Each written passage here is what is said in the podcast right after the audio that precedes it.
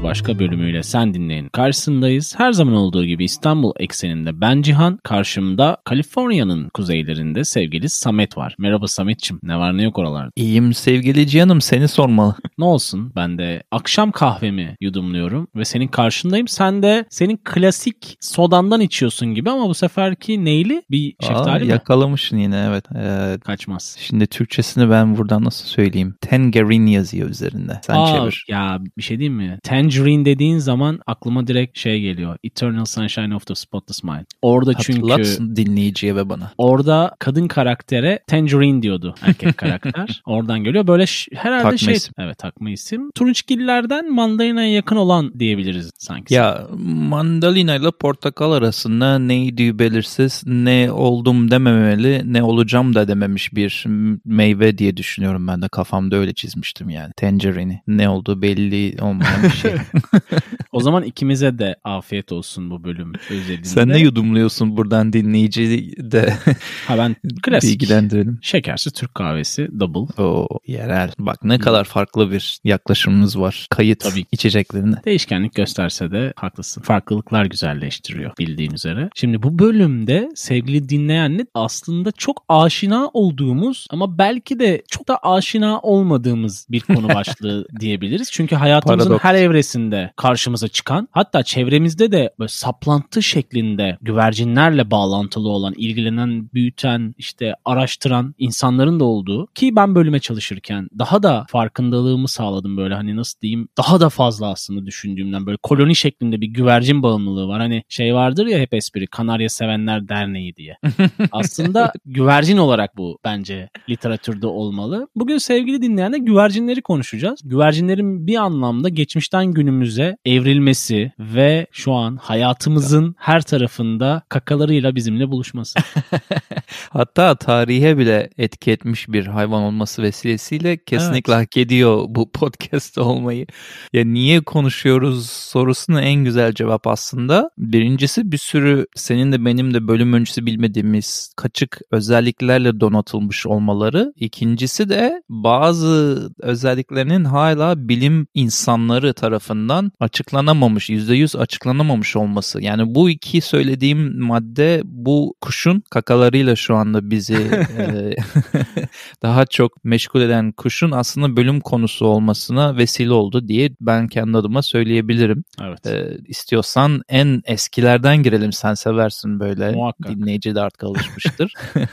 Benim bulduğum neredeyse 3000 yıl öncesine kadar bile dayanabilen bir e, Evet. iletişim veya bir ilişki var insanlarla aralarında. E, Mezopotamya'ya falan gidiyor. Ayrıca antik olimpik zamanlarında, olimpik yarışlar zamanlarında bunların bir kazananı işte duyururken kullanıldığı falan gibi bulgular var. Ve hatta böyle nasıl diyeyim sana Cengiz Han zamanında falan bile adı geçiyor bu hayvanların. Aslında bayağı eskiye dayanıyor. Benim bulduğum bilmiyorum sende ne var. Dediğin doğru çok eski zamanlara dayanıyor. Hatta söylentilere ve belki de hikayelere göre önce 4500 yıllara kadar giden bir tarihi var. En önemli özelliği belki de insanoğlunun ilk evcilleştirdiği kuş türü güvercinler. Bunu da sanıyorum tesadüfen insanoğlu seçmemiş. Çünkü böyle farklı özellikleri var. Onlara birazdan değinmeden önce bir kutsal tarafı da var. Ona da değineyim. Evet. Hicret esnasında mağaranın girişine yuva yaparak Hazreti Muhammed'i Kureyşlilerden koruduğu, ağını ören örümceklerle birlikte bunu gerçekleştirdiği şeklinde bir Ha. durum da var. Sen o İslam tarafından girdin. Benim Ha. çalışmadığım benim çalışmadığım konudan sordun hoca olarak.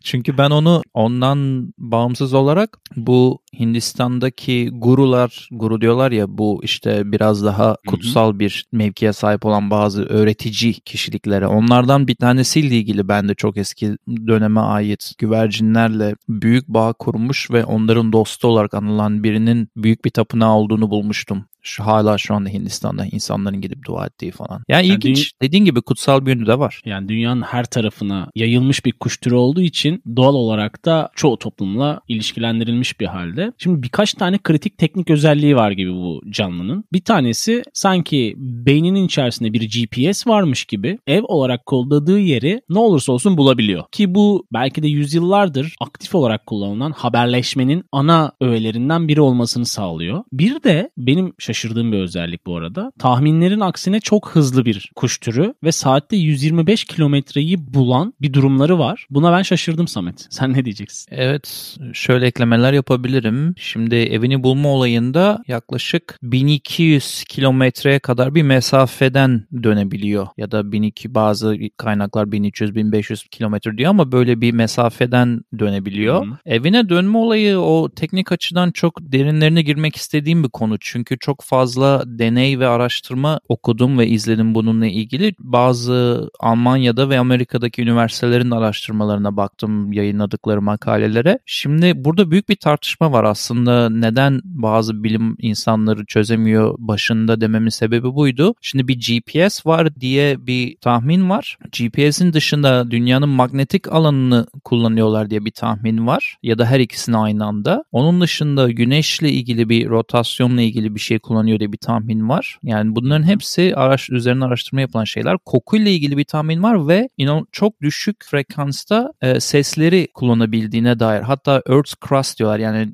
dünyanın kendi tabakasındaki hareketlenmeyi bile duyabilecek kadar düşük frekansta sesleri Tabii. de takip edebildiğine dair tahminler var. Şimdi bütün bunlar bir araya geldiğinde bu çok uzun mesafeli yerlerden dönebiliyor. Ama sevgili Cihan ve dinleyen en çok ilgimi çeken ve görüntülerin de olduğu deney şuydu. Şimdi sabit bir yere geri döndüklerini biliyoruz. Hmm. Challenge yapmış bunlar. Bir e, güvercin filosuna bir evrim diye kabul ettikleri kafesi bir nehirin ortasına koyuyorlar ve nehirin ortasında sadece yani salıyorlar bu güvercinleri önce sonra evlerini bir nehirin ortasına koyuyorlar ve e, bırakıyorlar başka yere gitsin diye. Sadece bunu yapmıyorlar bir mekanizma üzerine kurmuşlar ve salmadan önce de götürürken o nehri o güvercinleri kafeslerini sürekli kamyonun üzerinde taşırken kendi etrafında da döndürmüşler ki bir magnetik alan veya bir yönsel bir şey ezberlemesinler diye. Yani allak bullak etmişler bu kuşların beyinlerini. Sonra da salıyorlar ve genelde işte çok uzak bir yere götürüyorlar işte nehrin de akışıyla beraber ve Hı-hı. en sonunda da bir yere sabitledikleri zaman kameralarla işte gözetimcilerle bilmem ne gözlemcilerle falan bekliyorlar ve sonunda tahmin edersin ki hiç hayatlarında gitmedikleri bir yere yine evim orada deyip bu güvercinler dönmeyi başarıyorlar. Burada bayağı bir kaçık bir durum vardı benim için. Çok etkilenmiştim. Her türlü yolunu bulan bir kuş türü verdiğin örnekler. Çok gizemli. Çok anlayabileceğimiz gizemli. gibi. Farklı bir nokta da benim dikkatimi çekti. Şimdi kuşlar bildiğimiz kadarıyla genellikle ağaçlarda bulunurlar. Doğal hani konumlandırdıkları yer kendilerini odur. Ama güvercinlerin kendini konumlandırdığı yer uçurumlar ya da kayalıklara Hı-hı. daha çok ve şehirlerdeki binalar da onlar için aslında doğal bir ev oluyor ki genellikle de biz onları ya ne bileyim meydanlarda görüyoruz ki onların yemden dolayı bir sebebi var ama genelde de binalarda Cam falan kenar. şehirlerde yaşayabiliyorlar ki ana şehirlerde yani metropol dediğimiz şehirlerde milyonlarca güvercin var. Belki de hani çok çabuk üremelerinden de bahsedebiliriz. Hani 6 haftalık döngüler halinde yumurtlayabilmeleri, çifter, bölünerek çifter. çoğalmaları anlamına da geliyor diyebiliriz Samet. Hep böyle iyi taraflarından bahsediyor gibiyiz hani pozitif tarafları. Bir tane çok kritik negatif tarafını buldum ki karşıma istatistik olarak da çıktı. Sen onu salmadan şunu da söyleyeyim araya.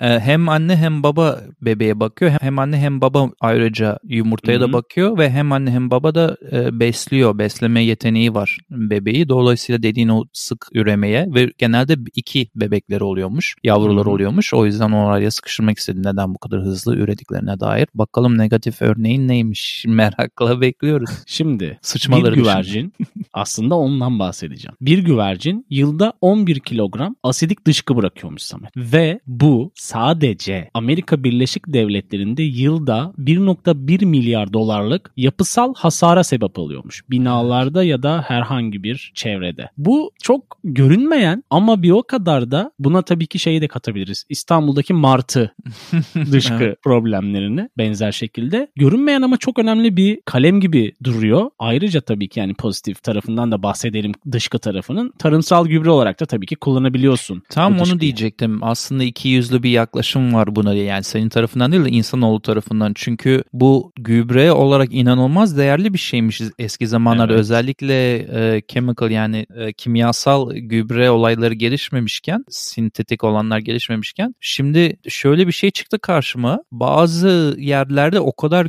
değerliymiş ki muhafızlarını saraylar güvercinlerin yuvanın önüne dikiyormuşlar. Başkaları gelip gece almasın bunları. Bunların e, e, işte kakalarından biz faydalanalım diye. Yani Hı hı. o kadar değerli bir hayvandı. Sonrasında şehirlerin ortaya çıkması ve gübrelerin de hani kakalarına da çok ihtiyaç duymamakla birlikte senin dediğin algı oluştu ve bu algı yüzünden de global bir takma isim verildi bu negatif yönünden dolayı bu hayvanlara. O bilmiyorum karşına çıktım ama şu anda maalesef literatürde ayrıca sky rat yani gökyüzü faresi diye geçiyorlar.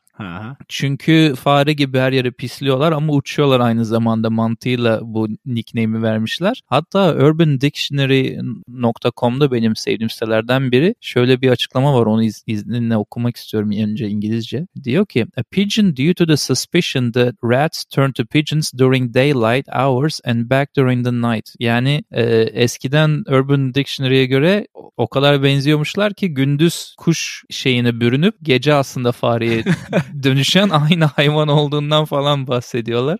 Ama en önemli e, problem her yere kakalarını yapmaları tabii ki de. Kafamıza da bazen denk geliyor. Ya geçen bana denk geldi bu arada konudan bağımsız olarak. Çat diye geçen hafta sonu.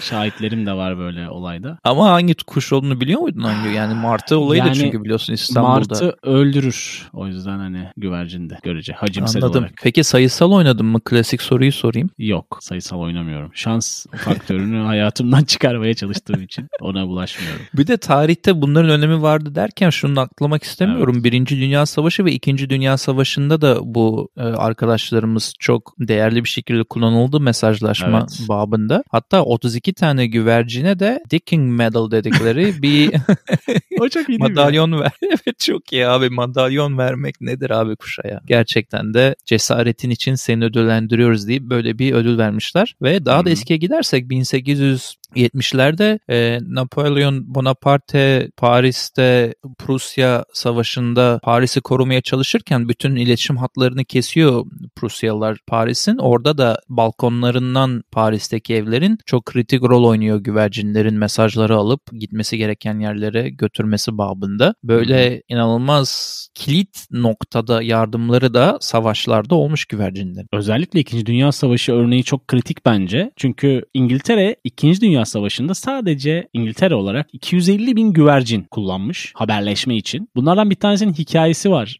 Gördün mü Perry isimli güvercini? Perry isimli Evet, güvercin evet duydum ismini. 12 Haziran 1944'te 368 kilometrelik bir yolculuk yapıyor. Nazi Nazilerle ilgili bilgileri İngilizlere aktarmak için ve saatte ortalama 79 kilometre hızla 5 saat aralıksız uçuyor ve senin dediğin bu madalyayı hak ediyor, kazanıyor falan. Yani bunlar şifreli ve gizli mesajları aktaran çok önemli canlılar olarak tarihte hep var olacaklar gibi duruyor. E, ama baktığında çok değerli. Hani biz şu an tipik bir güvercinden bahsediyoruz ama bunların bir sürü çeşidi var ve binlerce dolara, binlerce liraya evet. satılıyor ve hala Evet. saplantı ya da hobi mi de diyelim, ticari mi diyelim ne dersek diyelim sevgili dinleyen yüksek meblağlara alıcı bulabiliyor. Değişik bir pazarı var ve kulüpleri var. Yani araştırdıkça Türkiye'de de gördüm, yurt dışında da gördüm. Senin dikkatini çekmiştir. Saplantı şeklinde ilerliyor gibi. Evet şimdi Türkiye'de de kesinlikle var. Ee, bu savaş olayını kapatırken araya çok kaçık bir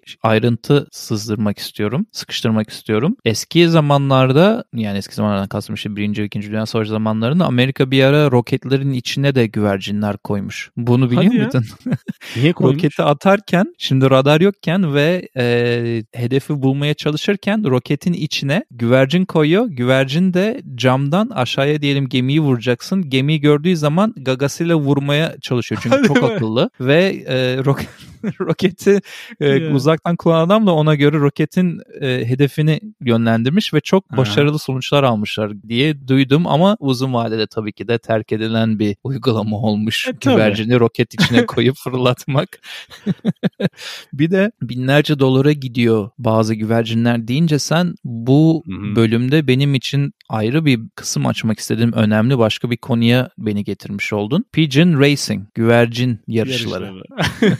e saatte 125'i bulabilen bir hayvan sonuçta. Ve evine de dönebilen bir hayvan. Şimdi yarışları sadece hıza bağlı yapmıyorlar. Yine az önce Hı hı. anlattığımız gibi bir kamyon içine her yarışa katılan güvercin sahiplerinin güvercinlerini numaralandırarak koyuyorlar. Kamyonla hiçbir yerin ortasına kadar sürüyorlar, salıyorlar Hı ve yarışın yapıldığı yerde işte o insanların bekle beklediği, içecekler içip dans edip keyifle eğlendiği, beklediği yere hangisi ilk önce gelecek diye bekliyorlar. Dolayısıyla en hızlı gelecek diye ve gelen kişi bazen milyon dolara kadar ödül kazanabiliyor. Bu şimdi Asya'da aşırı popüler olduğu için ödüller 1 milyon 2 milyona kadar çıkıyor ama şurada şöyle bir şey var. En iyi güvercin alabilmek için Avrupa'ya gidip güvercin getirmeye çalışıyor zengin olanları veya parası Hı-hı. olanlar. Bazı güvercinler tanesi 60-70 bin dolara kadar satılıyormuş. Burada benim hoşuma giden şey Cihan'ım ve dinleyen belki bir gün bu yarışlara katılırız bu vesileyle para bulabilmek için. Şimdi bir video izledim. Bir adam var bayağı zengin olmuş e, yarışlardan Aha. ve sürekli en iyi güvercinleri getiriyor Avrupa'dan. Bir de bir çocuk var. İkisinde ikisinde belgeselini yapmışlar. Çocuk apartmanda bir odalı apartmanda balkonunda besliyor bulabildiği 3-5 güvercini. Adam Hı-hı. adamın 100 güvercinlik filosu var. Hepsi aynı yarışa katılabiliyorlar. Dolayısıyla adamın kazanma şansı var ama doğa gereği ve kimin ne zaman kazanacağını bilmediğin için 5 güvercinli fakir öğrenci diyebileceğimiz çocuğun güvercini de ilk eve döndüğü zaman o 1 milyon doları çocuğa kazandırabilme ihtimali oluyor. Çünkü dediğim gibi gizemli bunların nasıl eve döndüğünü tam bulamadığımız için hangi güvercinin nasıl döneceği yine belli olmuyor. Şimdi Türkiye'ye baktım. 2008 Mayıs ayında 1150 kilometrelik Manisa'dan Erzurum'a kadar olan bir güvercin yarışı e, organize edilmiş.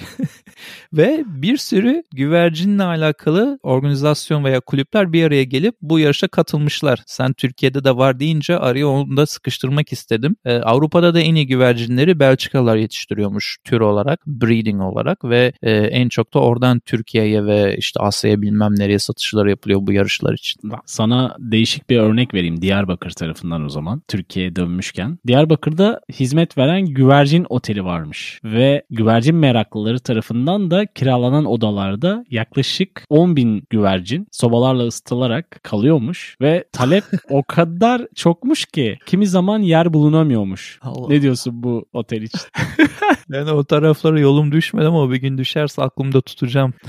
yani eğer işletme bu... batmamış olursa gerçekten Aynen. deneysel bir ziyaret olabilir Samet. Bu ilginç e, anekdotları girmişken Charles Darwin ve Nikola Tesla'nın da çok büyük güvercin hayranları olduklarını söylemek istiyorum. Evet özellikle Darwin ee, galiba. Evet Darwin'de çok fazla ayrıntıya giremesem de Tesla'nın özellikle bir dişi güvercinle çok sıkı arkadaşlık kurup yazdığı günlüklerde şöyle diyor. Bir insanın bir insanı sevebileceği gibi sevdik birbirimizi ve hastalandığı günlerde de işimi gücümü bırakıp onun iyileşmesi için her şeyimi e, verirdim falan demiş günlüklerinde. Son hatta güvercin e, vefat ettiğinde de yaz tutmuş kendisi uzun bir süre. Yani bu zaten bu aşırı e, zeki insanların antisosyal hayatlarına başka şeylere bağlanmalarını seninle birçok kez konuşmuştuk biliyorsun. Evet. Son bir anekdot daha vermek istiyorum. Bu benim için de ekstra bir bilgi oldu çünkü zamanında bakarken bunu kaçırmışım. Hangi hayvanlar mirror test dedikleri aynaya baktığında kendinin varlığını kavrayabiliyor diye eskiden bununla ilgili şeyler okuyordum.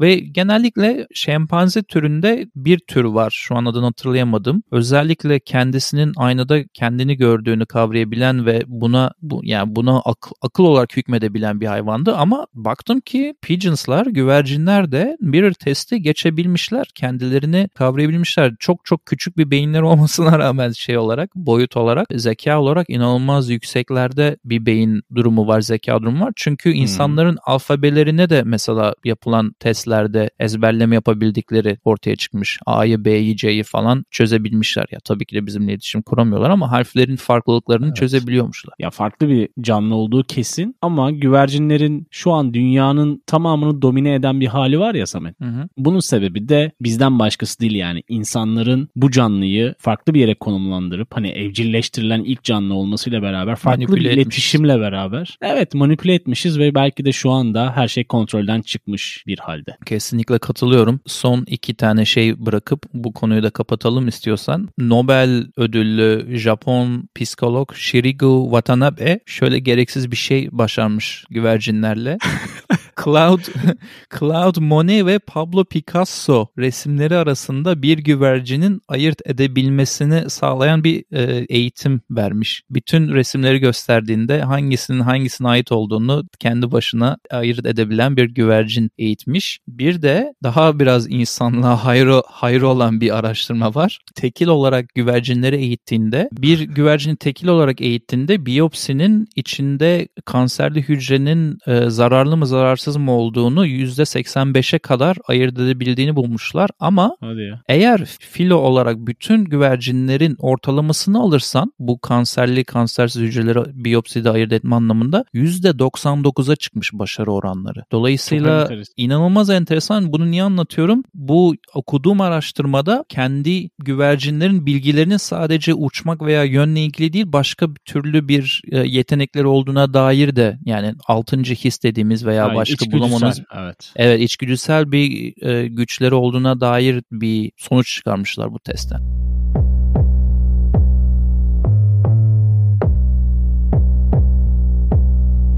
Ne öneriyoruz kısmıyla bir kez daha sen dinleyin karşısındayız. Her zaman olduğu gibi bu bölümde sizinle bazı önerilerimizi paylaşacağız ve sevgili Samet karşımızda. Vallahi hazırsan sevgili dinleyen ve Cihan dolu dolu geliyorum bu sefer. İnşallah süremiz vardır diyelim.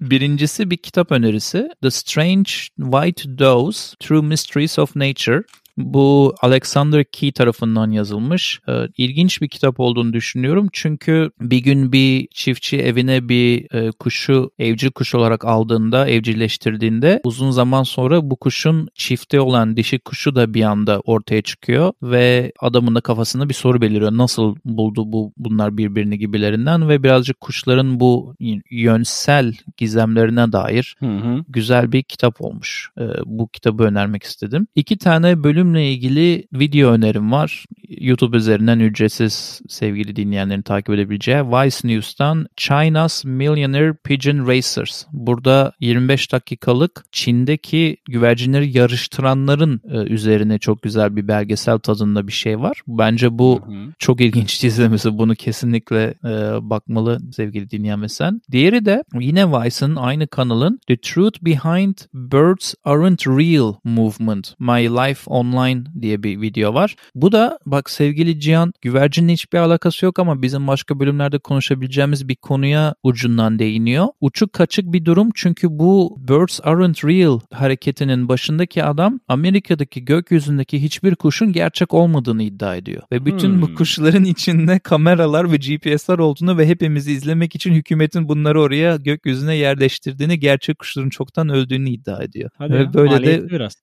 bu adamla da ilgili böyle e, ciddiyetini korumaya çalışan röportaj yapan bir Vice News röportaj habercisi var. Yani gerçekten ilginç bunu da izlemesini ve bazı insanların nelerle uğraştığını görmesi açısından dinleyenin. Bir de bayağıdır böyle bir şey yapmadım ama bir web sitesi önereceğim. mentalfloss.com Bilmiyorum sen duydun mu? Duymadım. Gerçekten e, farklı konularda mesela bu konuyla ilgili araştırma yaparken de karşıma çıktı yararlı olarak. Farklı konularda çok güzel e, yazılar bulabileceğin, e, canın sıkıldığında sıkıldığında bir siteye girip biraz vakit öldüreyim dediğinde hem eğlenebileceğin hem de bir şeyler öğrenebileceğin bir site. Burada çok popüler aslında underground popüler hmm. hatta öyle diyeyim. Yani popüler olmasa da underground popüler underdog gibi bir site. Hmm. Dediğim gibi uzun uzun bir ne öneriyoruz köşesiydi. Son olarak da e, Barış Manço'dan Fairground şarkısını senle benim yarattığımız HKBO dinlencesi e, şarkı listesine eklemek istiyorum. Bunu da Spotify, Deezer ve YouTube'da senin büyük emeğin sayesinde haftalık yenilemeyle şekilde dinleyenler bulabilir diyelim ve derin bir nefes alıp bu uzun cümlelerden sonra